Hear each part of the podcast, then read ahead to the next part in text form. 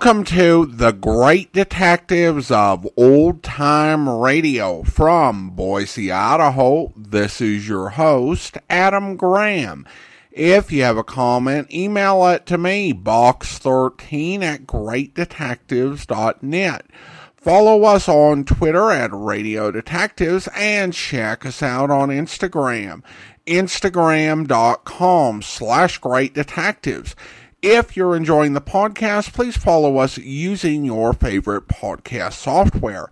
As you're making your travel plans, remember to check out JohnnyDollarAir.com. Johnny Dollar Air is a Priceline affiliate link, so part of the purchase price supports the great detectives of old time radio at no additional cost to you. So remember, when making your travel plans, check JohnnyDollarAir.com first. Well, now it is time for the conclusion of this week's Yours Truly Johnny Dollar serial. The original air dates September 26th, 27th, and 28th, 1956. It's the Meg's Palace Matter, episodes 3 through 5. From Hollywood, it's time now for. Johnny Dollar. Dollar? Hmm. Oh, listen, it's after midnight, and I don't feel This so is good. Tim Beasley. I I want to talk to you. Oh, the oh so very uncooperative mayor, chief of police, and general do nothing in this town. Now, just a minute. Now, you just a minute. I asked you for help this afternoon in finding out who's threatening to put Meg McCarthy and her restaurant out of business. Dollar. What do I get? A snide warning from you that the people of Cod Harbor don't want outsiders messing in their affairs. Well, I don't believe it. If you'll only listen to me, I want to help Then why weren't you here a little while ago when somebody slugged me? I was. What? Who do you think picked you up in that alley and put you to bed at Meg's place? You? You want to come over here and talk to me now? I know it's late. Okay, Beasley. If my head stops spinning long enough, I'll be right over.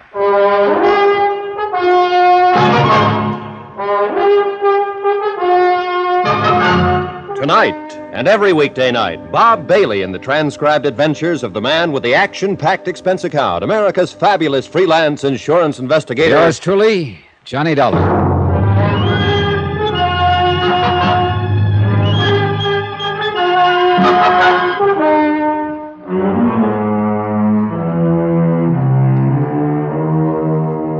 From Special Investigator Johnny Dollar, location Cod Harbor, Massachusetts, to the Intercoastal Maritime and Life Insurance Company, Boston. Assignment The Meg's Palace Matter. Expense account continued. Expense account?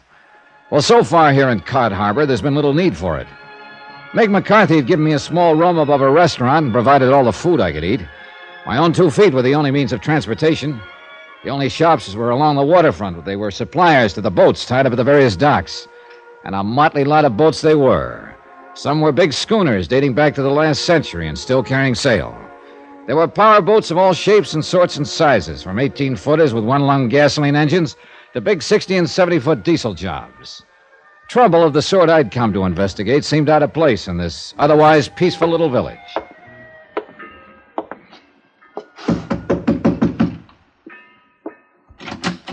Come in, Mr. Dollar. So, you've suffered a change of heart, huh, Beasley? And you've decided to cooperate. Yeah, that's about the best way to put it, I guess. See, it's Now, this wait, way. wait. Before we go any further, what was this bit about picking me up after I got socked on the head a while ago? Listen, Mr. Dollar, after you left here this afternoon, I got to thinking. Maybe I was wrong in giving you the back of my hand, and maybe you was right in walking out mad like you did. Well, how would you feel? The insurance company back in Hartford gets word from Meg McCarthy that somebody's threatening to burn up that joint on the waterfront she calls a restaurant. It's insured for $15,000, and she's insured for 25 I know, I know. Well, you see, it's this way. And when I get here, I learn that somebody has already tried a couple of times to set fire to the place. All right, all right. I learned a long time ago that in a case like this, it's smart to enlist the help of the local authorities. Here in Cod Harbor, those authorities all seem to boil down to you. Why, I will never know. Yeah, like I told you. But now listen. And what do I get from you? The cold shoulder, the back of your hand, as you put it. I, I, I gotta explain to you, Mr. Dollar. Well, then go ahead and explain, and believe me, brother, it better be good. Well, there, there probably ain't another village like this in the whole country, see? Technically, well, we're supposed to be part of Barnesboro, a few miles inland. But we've always left them alone, and they've always left us alone. Any trouble happens, we settle it amongst ourselves, and because we're such a small place, uh, it's get along with everybody or get out, see? So we just don't have no trouble. Um, not of any account, that is. Unless it's somebody comes in from outside and makes it for us. You understand, Mr. Dollar? Are you forgetting it was one of your own townspeople who asked me to come here and for her own protection? That's what I got to thinking about after you left. So I decided maybe I better talk to you. And, well, that's how I happened to go over to Meg's place tonight. Was that you I saw in the shadows out by the front door? Yes, sir. I, I was waiting for Captain Billy Morgan and his crew to finish cleaning up the place for Meg. Then I was going to go in and talk to you. And that's the truth, Mr. Dollar. Come on. Well, I just got there when I heard a noise out at the side of the cafe like a fight. Of course, it was dark. There was no fight. Somebody came out the side door from behind me and knocked me on the head. Yeah. So I took you up and put you on your bed and gave you time to get your senses back and then telephoned to you. Uh huh. You sure it was you out at the front of the cafe? Oh, no, Mr. Dollar. You trying to implicate maybe it was me that give you a belaying pin over the head? Was that what hit me, Beasley? A belaying pin? Well, well, well something hit you, and I just. Okay, okay. I'll take your word it wasn't you, for the time being. I swear, Mr. Dollar, by all. All right, then, listen. Yeah? I heard that side door open just before I started seeing stars. Huh? Yeah? That means whoever struck me must have come from inside the cafe. Say. Yeah, yeah, that's right. The only people inside were Captain Morgan and the crew of his fishing boat. You sure? I'm sure, because I was in there myself just a minute before. Just Billy Morgan and his three men. Where was Meg? She'd gone up to bed. I just stepped outside for a breath of air. Ole. Huh? Ole Jensen, first mate. Yeah, I heard Captain Billy call one of them Ole. Last name's Jensen, huh? And then there's Charlie. Charlie Buttons, the deckhand, and Montgomery, the engineer. Well, No, no, not one of them could have done it. isn't that like saying I didn't get hit? One of them must have done it. No, sir, Mr. Dollar, it just couldn't make any sense. All right, tell me this. Are any of them related to the guys who run the other cafes along the wharf? No, no. But you are, aren't you, Beasley? Huh? To Clem Harris at the Silver Plate, or is it the Greasy Plate? Anyway, he's your cousin, isn't he? I told you that. But if you think he had All anything. right, now I don't know what I think. Well, let me tell you this. If you have suffered this big change of heart, it's about time you started proving it. I, I'll do anything you say, Mr. Dollar. All right. Meg seems to think the threats and attempts to burn down her place came from her competitors. Well, I know she does, but she's. now, in a couple off- of hours, I'm taking off for the fishing banks with Captain Morgan and his crew. Maybe I'll be able to spot which of his men laid me out in the alley, if it was one of them. Meantime, you see if you can dig up anything that would put a finger at the other cafe owners. That means Ernie at the Manor House, Tony who runs Irving's Chop Suey joint, and your cousin, Clem Harris. Okay, Mr. Dollar. I'll do it. Hey, by the way, did you ever check their handwriting against the letters Meg received? Well, no, I never quite got around to it. it I don't think you ever got around to doing anything. but it's such an easy job. Well, do I it. get- Get the letters from Meg and check them. Yes, sir. I'm going to try to get a couple hours sleep before we take off on the Lily Ann. Yes, sir.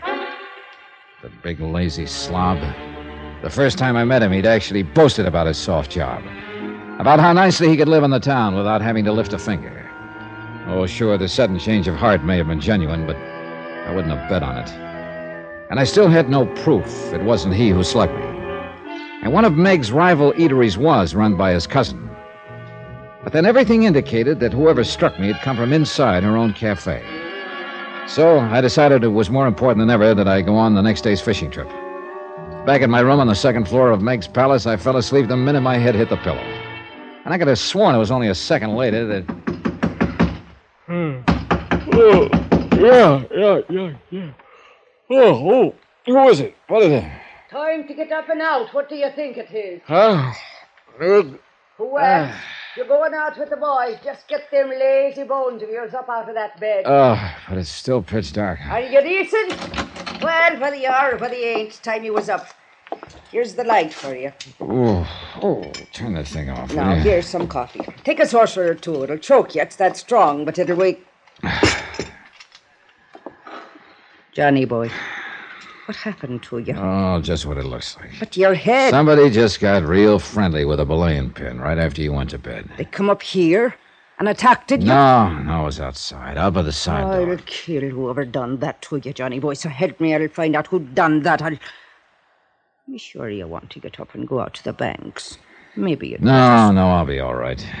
And I think it's pretty important I go out with Captain Billy and his boys. Because I have a sneaking suspicion one of them may have done this. Why, them dirty, conniving. Oh, no, Johnny, you must be wrong. Oh, Why, don't you know, darling, that's the finest crew of men in all of Cod Harbor. I'm not so sure. But then you. You mean you think one of them could also be behind trying to burn me down? And maybe me with it? You can be mighty sure I'm going to try to find out. Oh, Johnny boy, I pray that you're thinking wrong. Anyhow, if you're going with them, well, up and out with you. By the time you're in your clothes, I'll have some grits on the table for you. Eggs and pork chops and donuts and jam, hot cakes. I met the crew of the Lily Ann at that breakfast. Breakfast? Considering the amount of food set before them and the way they piled into it, you'd think those four men hadn't eaten for a month. And I must confess, there was nothing about them that looked like cause for suspicion. First there was Charlie, a tall, brown eyed, husky young fellow, alert and pleasant, with a sense of humor, and he was obviously liked by the others. I don't know, Mr. Dollar. I think you just got to dreaming about some nice, pretty gal, and when you reached out and tried to grab her, you fell out of bed, and that's the way you got banged up. Montgomery, a bit older, the man who was responsible for the engines on the boat. Gray haired, lean, wiry, with gnarled fingers that looked clumsy and somehow never made a clumsy move. Whose blue eyes looked straight at you when he spoke. Don't you believe it? And you can blow me down, Mr. Dollar, if that ain't the most dastardly thing I ever heard of here in Cod Harbor. Now, you best stick close to us that's your friends whilst you're here.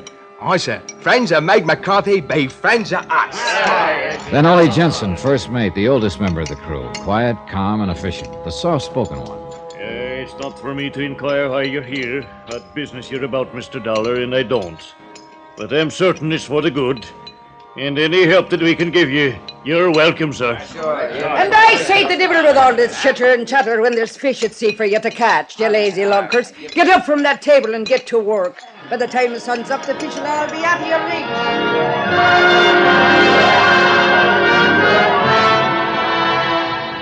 Within a few minutes, we cast off, and the Lily Ann put to sea. Slowly, the lights of the little village disappeared aft. The moon had gone down, and our only company out on the dark water was the twinkling stars and the occasional running lights from the other boats setting out for the fishing banks. Captain Billy Morgan stood at the wheel.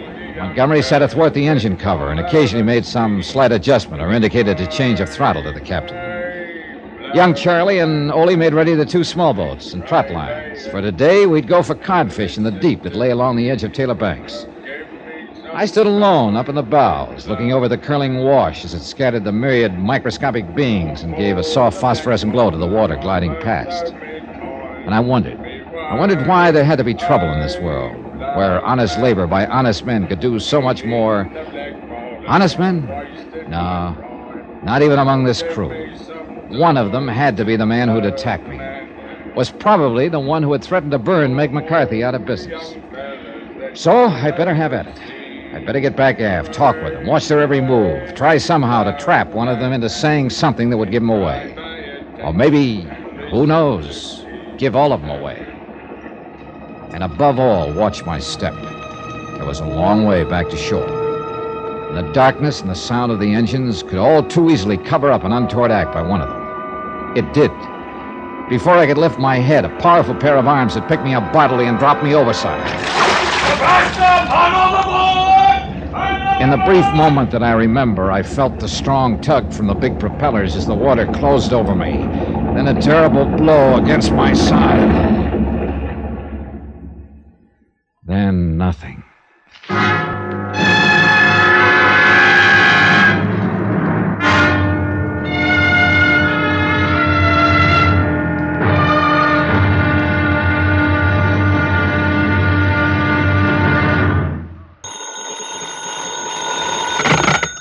Johnny Dollar. Dr. Lionel Champion here, Mr. Dollar. Who?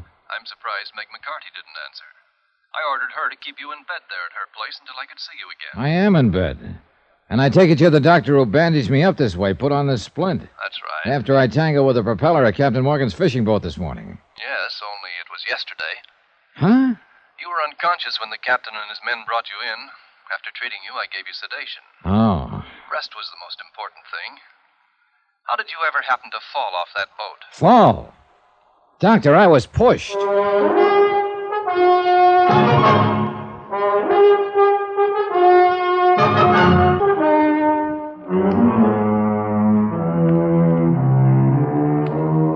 From Special Investigator Johnny Dollar, location Cod Harbor, Massachusetts, to the Intercoastal Maritime and Life Insurance Company, Boston.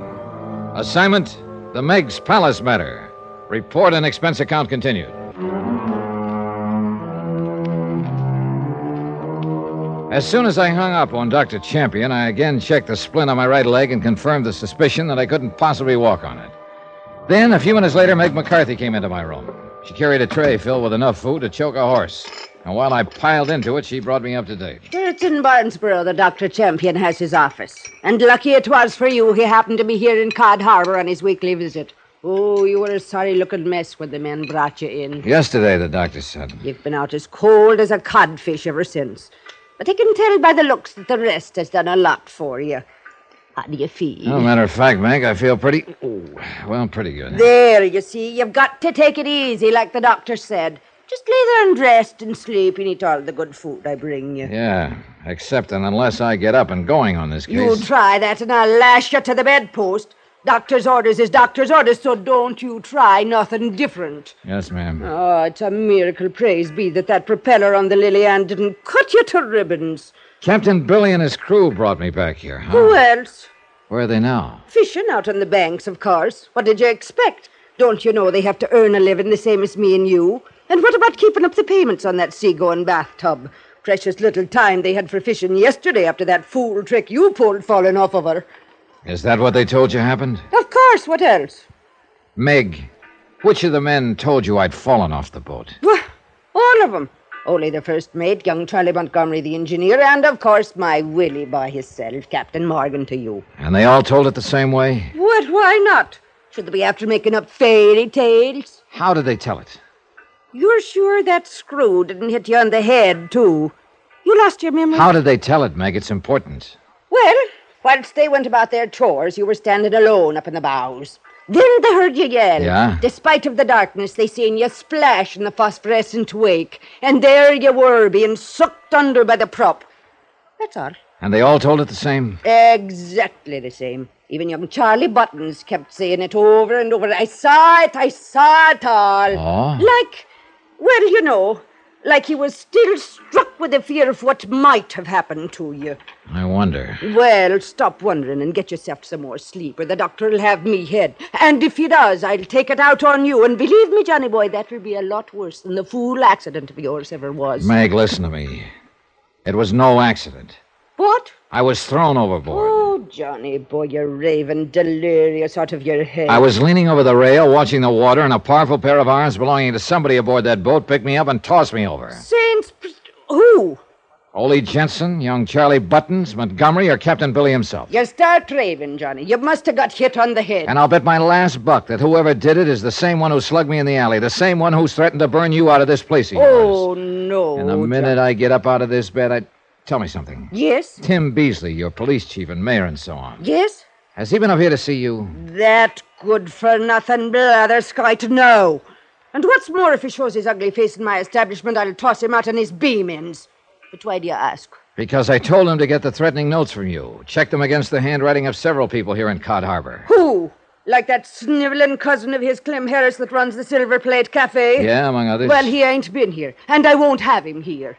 I take it you and he don't get along. Of course we don't. Why? Because ever since his cousin Clem has been in business, Tim has threatened to close me up. For what reason? For breaking town ordinances on restaurants. The kind he enforces over to Barnesboro. Well, have you been breaking them? No more than no less than dear cousin Clem or Tony Fourteen or Ernie Turner does after their hush joints.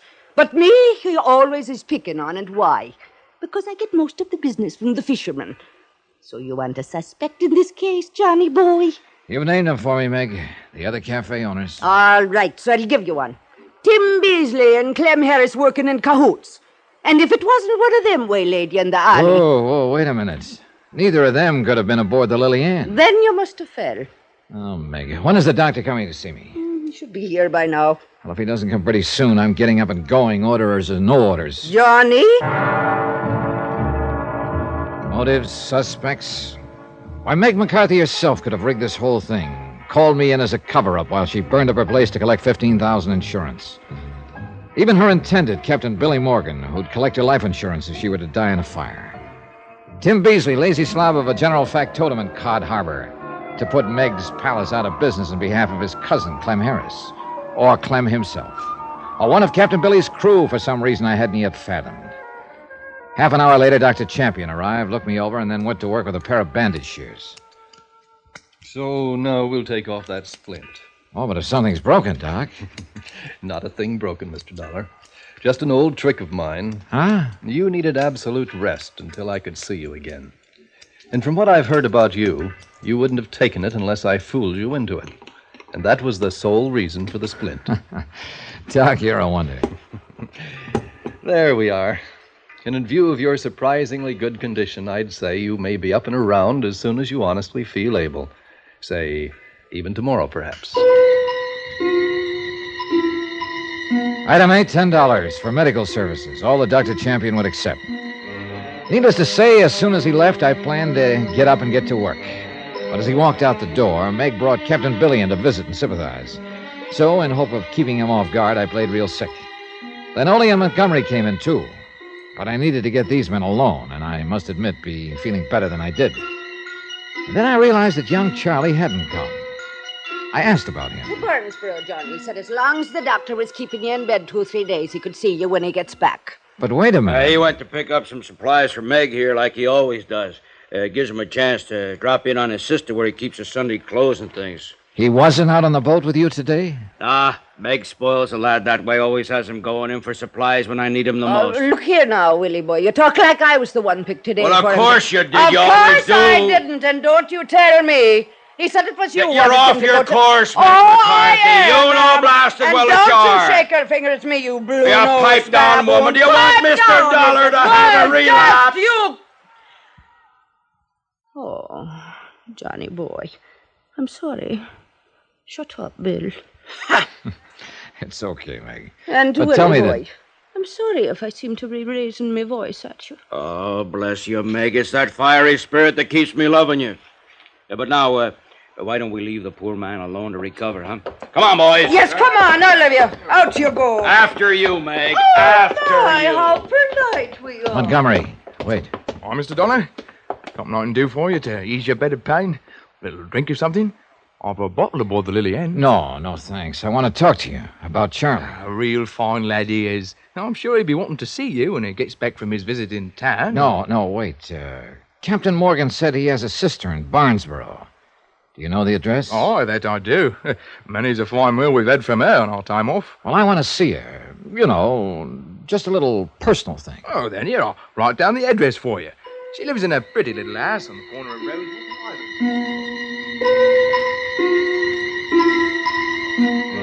Maybe Montgomery was the wrong one to ask. I don't know. But I had to gamble somewhere along the line. And if my suspicions about Charlie Buttons was right, I hoped I wouldn't be too late. When Montgomery had left, I sneaked out the back door to avoid Meg and hurried over to Tim Beasley's office in the shack that functioned as Cod Harbor City Hall. He wasn't there. A woman who lived next door informed me he'd taken off in a hurry to Barnesboro.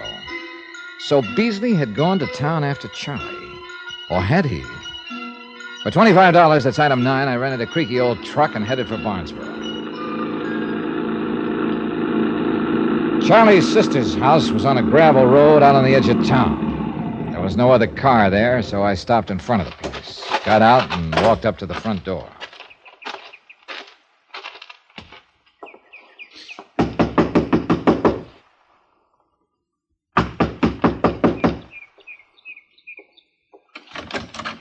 Sorry, mister, but my sister. Mr. Dollar. Hello, Charlie. Yeah, I, I meant to say, why did you come in? Sure glad to see you're all right, Mr. Dollar. Are you? That sure was awful. You- You're falling off the boat that way. What's the matter, Charlie? Aren't you feeling good? Yeah, sure. Sure I am. You look a little pale. And say. Well, well. Packing up to leave, huh? Yeah, I. Well, I'm tired of the fishing business, Mr. Dollar. Gonna give it up. Go somewhere else to earn a living. Tired of it, yeah. Why did you do it, Charlie? Huh? I I don't know what you mean. It took somebody who knew that boat pretty well to sneak up on me in the dark and push me overboard. Took a strong young pair of arms to do it, too. Yours, weren't they? Well, didn't want to do it, Mr. Dollar. So help me, I didn't want to. But he made me. Yeah? Who made you? He found out. He, he found out about me, about my record. What record? That, that I'd killed a man once, accidentally, when I was just a kid. And I'd run out and escaped from the reformatory. Look, now I'm grown. If they ever catch me, they'll hang me or the electric chair up for life, and he knew that. Charlie. If I didn't do anything he said, like slugging you or trying to start the fires or anything, he'd give me away. So I had to, don't you see? I couldn't help myself. He made me do everything. Charlie, who, Charlie, who? It's all right. You don't need to rough me up, Dollar. I knew I'd get caught up with someday. I'll go quiet with you. And maybe, maybe you'll help to, to try and get things easy for me. Charlie, who made you try to kill me? Yeah. Yeah, I'll tell you. It was so he could get you out of the way and burn up Meg's palace and her with it. I'll tell you, Mr. Dollar, it was. Oh, no. Huh? There. At the window. Behind you. That old trick? Oh, no, you. Help! The boy fell against me, pinning me to the floor. And as I pushed him away, I saw the patch of red slowly spreading on the front of his shirt directly above the heart. By the time I got to the window, a car had taken off down the old gravel road and was completely obscured by a thick cloud of dust. And I wondered. I wondered for whom the shot that killed Charlie had really been intended.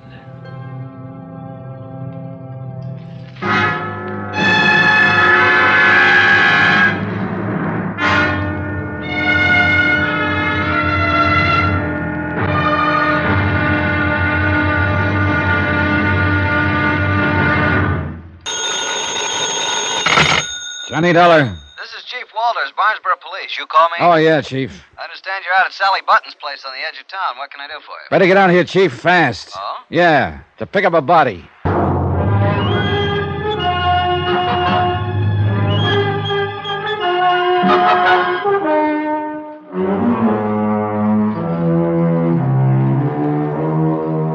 From Special Investigator Johnny Dollar, location Cod Harbor, Massachusetts, to the Intercoastal Maritime and Life Insurance Company, Boston. Assignment The Meg's Palace Matter. Report and expense account continued. Whoever shot young Charlie Buttons there at his sister's home in Barnesboro had disappeared down the gravel road in a cloud of dust. Hence the call to the police. Chief Walters was in his late 30s and definitely on the ball. He made a quick call to the coroner, and then in his car, we took off for Cod Harbor. We pretty much left them alone over there in Cod Harbor, Mr. Dollar, and so far they've always managed to keep the peace. This time. Yeah. Now listen, Chief, and I'll give it to you fast. Yes, do that. Meg McCarthy got some threats to burn her place down, notified the insurance company. They sent me out. Understandable. First night there, I spotted a prowler around the cafe. But before I could get to him, somebody slugged me from behind. You didn't know who? Not then, but the prowler turned out to be Tim Beasley, your, well, your deputy over there, I guess you call him. Uh, sort of. You know, self appointed. Lazy lout. But didn't he know who slugged you? He said not. Was Meg herself there? She has a powerful right, Dollar. Yeah, I thought of that too, but let me go on now. The next morning, I went out on the Lily Ann and got tossed overboard. And believe me, Chief, the propeller on one of those boats isn't much fun to tangle with. Yes, Dr. Champion told me he'd had to go over to fix you up. Yeah. Anyhow, I was sure that whoever was after me was a member of that crew. Had to be. I see. When I came to back at Meg's, I had visitors. The crew, loaded with sympathy.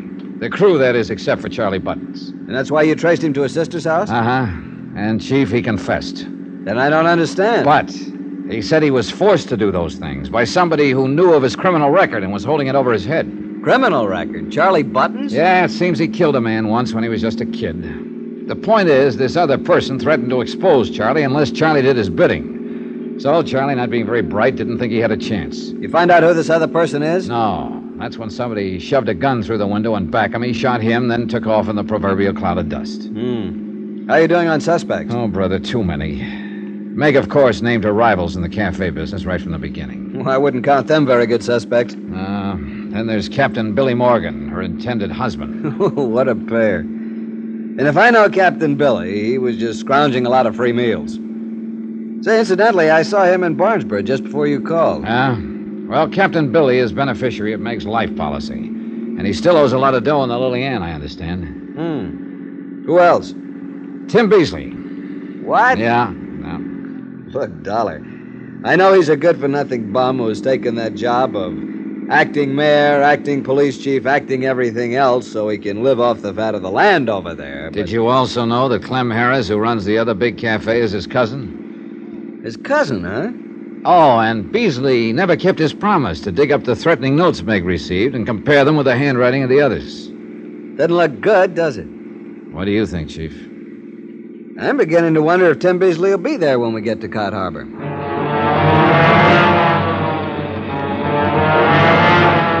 As it turned out, Tim Beasley was very much in evidence. So was the whole population of Cod Harbor. For as the lights of the little fishing village slowly hove into view, I saw another light down by the waterfront, a rather a big reddish glow. As we pulled in closer, we could see the long tongues of flame leaping upward that caused it. Yep, Meg's palace was on fire. Chief Walters stepped on it. We took the last few turns on two wheels. Hoses of all sorts and shapes and sizes connected to pumps aboard the nearby fishing boats were throwing powerful streams of water at Meg's palace, at the back where the fire had apparently started. But the flames continued to spread, even licking along the ground behind the building. That means arson, Johnny. Oil and gasoline spreading around back there. No doubt of it, Chief. Hurry up, bandy-legged buzzards! Keep her spreading back, lad! How'd it start, Captain Billy? Who knows, but grab a hose and get to work. Get some hose off one of them boats. Montgomery, you crazy boy! Captain Billy Morgan was running the show, and every one of my prize suspects was in there working his head off. All of them taking orders from Captain Billy. And then I realized that Meg McCarthy was nowhere around, and I noticed something else. All the firefighting was directed toward the back of the building. The front, thanks to the wind, was untouched. But that's where Meg McCarthy's room was. Chief! Chief Walters! Hey, Johnny, where are you going? Come on, Chief, give me a hand. What? See that window up there? Well, I'm going to climb up on the front roof of the place. You'll burn to a crisp up there. Gotta take that chance because I think I can blow this whole case wide open. Now clench your hands so I can step on them hoist me up. But even right here, the heat is Come too on, much. man, quick, come on. Okay, Johnny, but I think you're crazy. Here you are. Now, up. Here you go. The heat was almost unbearable up on that roof. But I knew I had to do it. I crawled low along the shingles, hoping the rotten old roof would hold. And a withering blast that felt like fire itself hit me full in the face as I broke the window of Meg's room. And there she lay, stretched out, unconscious on her bed. There was an ugly, livid mark across her forehead where somebody had struck her down, then left her there at the mercy of the fire. Johnny! Dollar, are you all The searing heat seemed to press in on me, engulf me, and the open window gave a draft to the flames that were already licking at the sides of the open door. Somehow I managed to wrap a blanket around Meg, covering her face, and stagger to the window, blindly groping for it. Johnny! This way, the window! Keep that hose on us here. All right, Johnny. You're all right now. I got you. It's all right, boy. It's all right.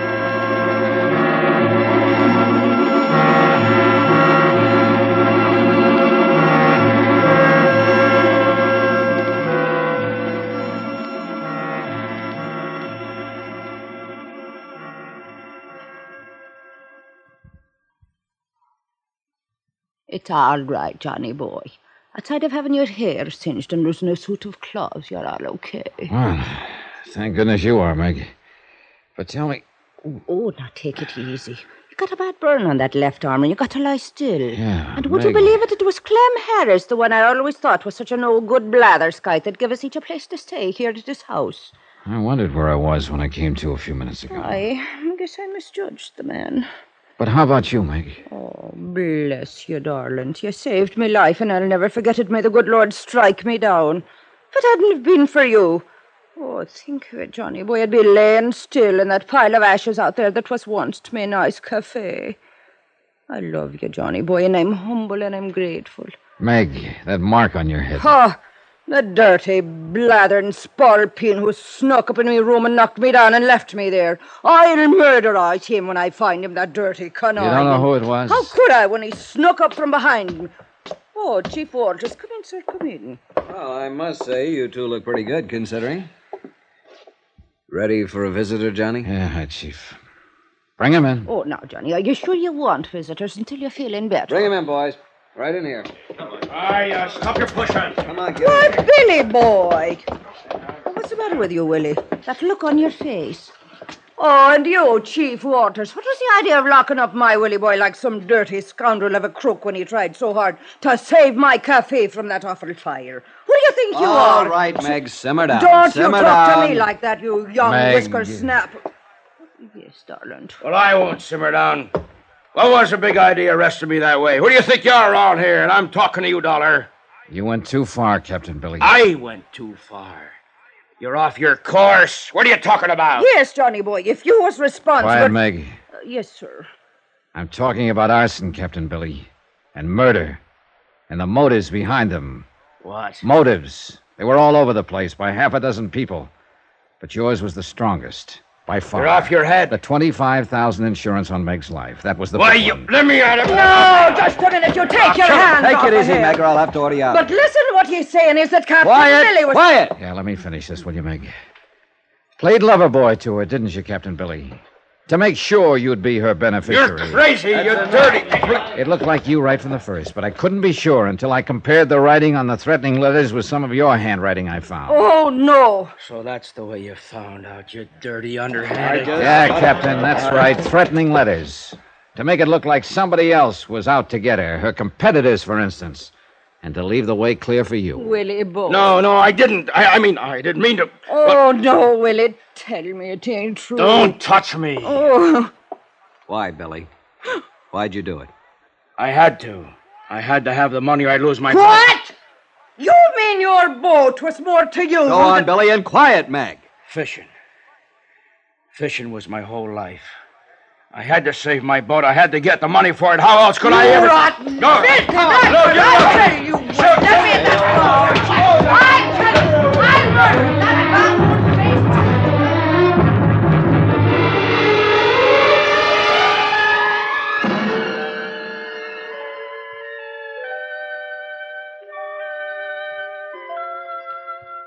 I don't know, Johnny boy. Maybe I'll move to someplace else and open up. I wouldn't have the heart to here. Cod Harbor, it'd be too. It was here that I met him and I believed him. And well, I guess this old heart of mine wasn't as tough as I thought it was. Yeah.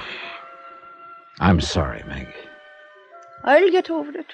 Sure, I will. Meg McCarthy, Johnny Dollar. No blathering idiot of a man is going to keep Meg McCarthy down. That's the You hear me? No man on this whole earth is worth it. They're all of them just a bunch of no good, too tight. Oh, no. No, Johnny boy, not you. If only there was more of the likes of you in the world. I love you, Johnny boy. And if I were a bit younger and maybe pretty. Johnny, Yeah? now tell me, where did you ever get the threat letters you compared the writing of? I'd have swore that I destroyed them, every one. Know something, Meg? I didn't. Huh? I never saw them. Never saw a sample of Captain Billy Morgan's writing either. You mean you. Oh, no. Huh? Well, it worked, didn't it? Aye. And it serves that conniving murder and blather scoiting. There, there now, Meg. Oh, Johnny. I'm afraid I really did love him.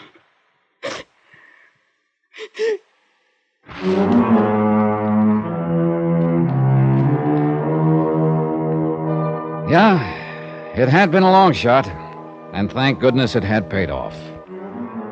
The courts will take care of Captain Billy. The insurance on her place, of course, will have to be paid to Meg McCarthy. But no life insurance, thank heaven. oh, poor Meg. It'll be a long, long time before she'll fall for sweet talk again. Expense account totaled, including fare and incidentals, back to Hartford, two twenty one sixty. Yours truly, Johnny Dollar.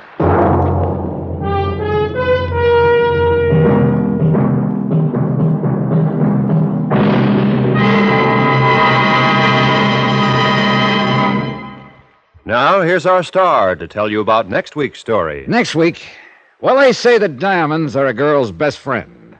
But I wonder when they're a motive for murder. Join us, won't you?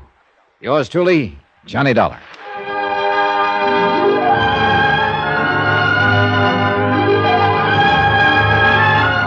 Yours truly, Johnny Dollar, starring Bob Bailey, is transcribed in Hollywood.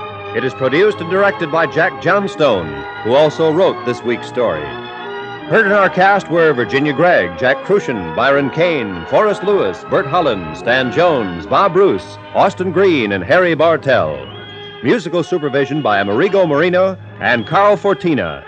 Be sure to join us on Monday night, same time and station, for another exciting story of yours truly, Johnny Dollar, Roy Rowan speaking.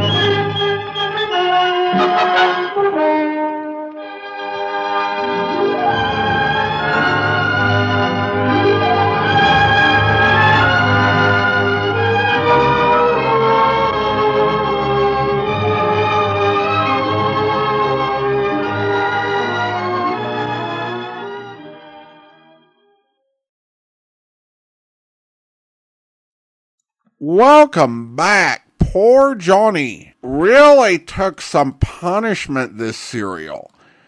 He was knocked out at the end of episode two, pushed overboard in episode three, and then lost consciousness again in episode five. There are supposedly Bob and Ray comedy sketches, though I've never heard this particular one, in which a Johnny Dollar parody gets beat up until quitting. Uh, as I've said, I've never heard that episode, but if it exists, I can't help but feel this serial might have been an inspiration. While Johnny's snaring of Captain Billy was a trick ending and ultimately a guess by Johnny, it was an educated guess. We were given a lot of suspects, most of which didn't appear on radio, but really the facts pointed to Captain Billy, particularly in the aftermath of Charlie's shooting even though in his, uh, his very extended dragging out, giving the exact name of who masterminded it, it's really hard to imagine anyone in town being able to have that sort of hold over Charlie. And if it comes down to Captain Billy or his crew, and it has to, then Captain Billy is a safe bet because none of the others had sufficient motive.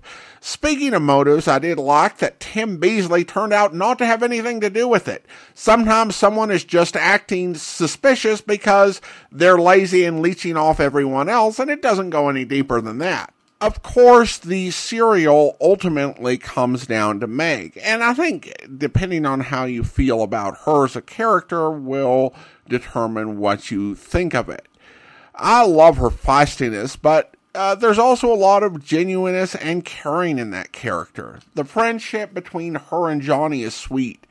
And Johnny comforting Meg at the end is just a very wholesome scene that reflects the sort of humanity that Bob Bailey brought to the role of Johnny Dollar. I also couldn't help but feel for her at the end when she found out the truth about Captain Billy. Well, listener comments and feedback now, and we go over to YouTube for comments from Rancer regarding the confidential matter. This is another great serial the role is becoming Bob Bailey's more and more as we progress. It's great to see. Solar 2607 writes, This is ideal when I want to lie down and close my eyes. It's great entertainment. Thank you. Then I have an email from Derek who writes, I started listening to The Great Detectives when Edmond O'Brien was Johnny Dollar and in my opinion, no one else could do as good. But these five part episodes of Bob Bailey have brought so much more depth and emotion. Not just cool, tough Johnny who all the women fall for. He is definitely my new GOAT, greatest of all time. Uh, thanks for all you do. Well, thank you so much, Derek. And then we have one more comment, uh, this from our listener survey. Jeremy writes, great content. Well, thank you so much. And he's writing in from Germany, so I appreciate uh, you listening from over there. All right, well, now it's time to thank our Patreon supporter of the day. And I want to thank Lori. Lori has been one of our Patreon supporters since April 2020, currently supporting the podcast at the Seamus level of $4 or more per month. Thank you so much for your support. And that will do it for today. If you're enjoying the podcast, please follow us using your favorite podcast software. And if you're enjoying the podcast on YouTube, be sure to like the video, subscribe to the channel, and mark the notification bell. All those great things that helps the channel to grow. We will be back on Tuesday to start another Yours Truly Johnny Dollar serial, but join us back here tomorrow for Dragnet, where George? That 45, is that the only gun in the household? Why, yes. Why are you asking about guns? Is, has anything happened that you're not telling me about? No, ma'am, just routine checking. We'll have to take a look at that 45, though, if you don't mind. Maybe I should tell you. We we do have another gun in the house, but it, it's all wrapped up. George bought it for Stanley's Christmas present. May we see it, please? Well, yes. Will, will you have to unwrap it? Yes, I'm afraid so. I think I can reach it. We we had to hide it. Now let me see. Oh, here's the paper it was wrapped in. Stanley must have found it. It's gone. See, here's the gift card and the box the gun came in. The rifle. Can I look at that box, ma'am? Thank you. How about it, Jim? 22 caliber. I hope you'll be with us then. In the meantime, do send your comments to box13 at greatdetectives.net. Follow us on Twitter at Radio Detectives and check us out on Instagram, instagram.com slash great detectives. From Boise, Idaho, this is your host, Adam Graham, signing off.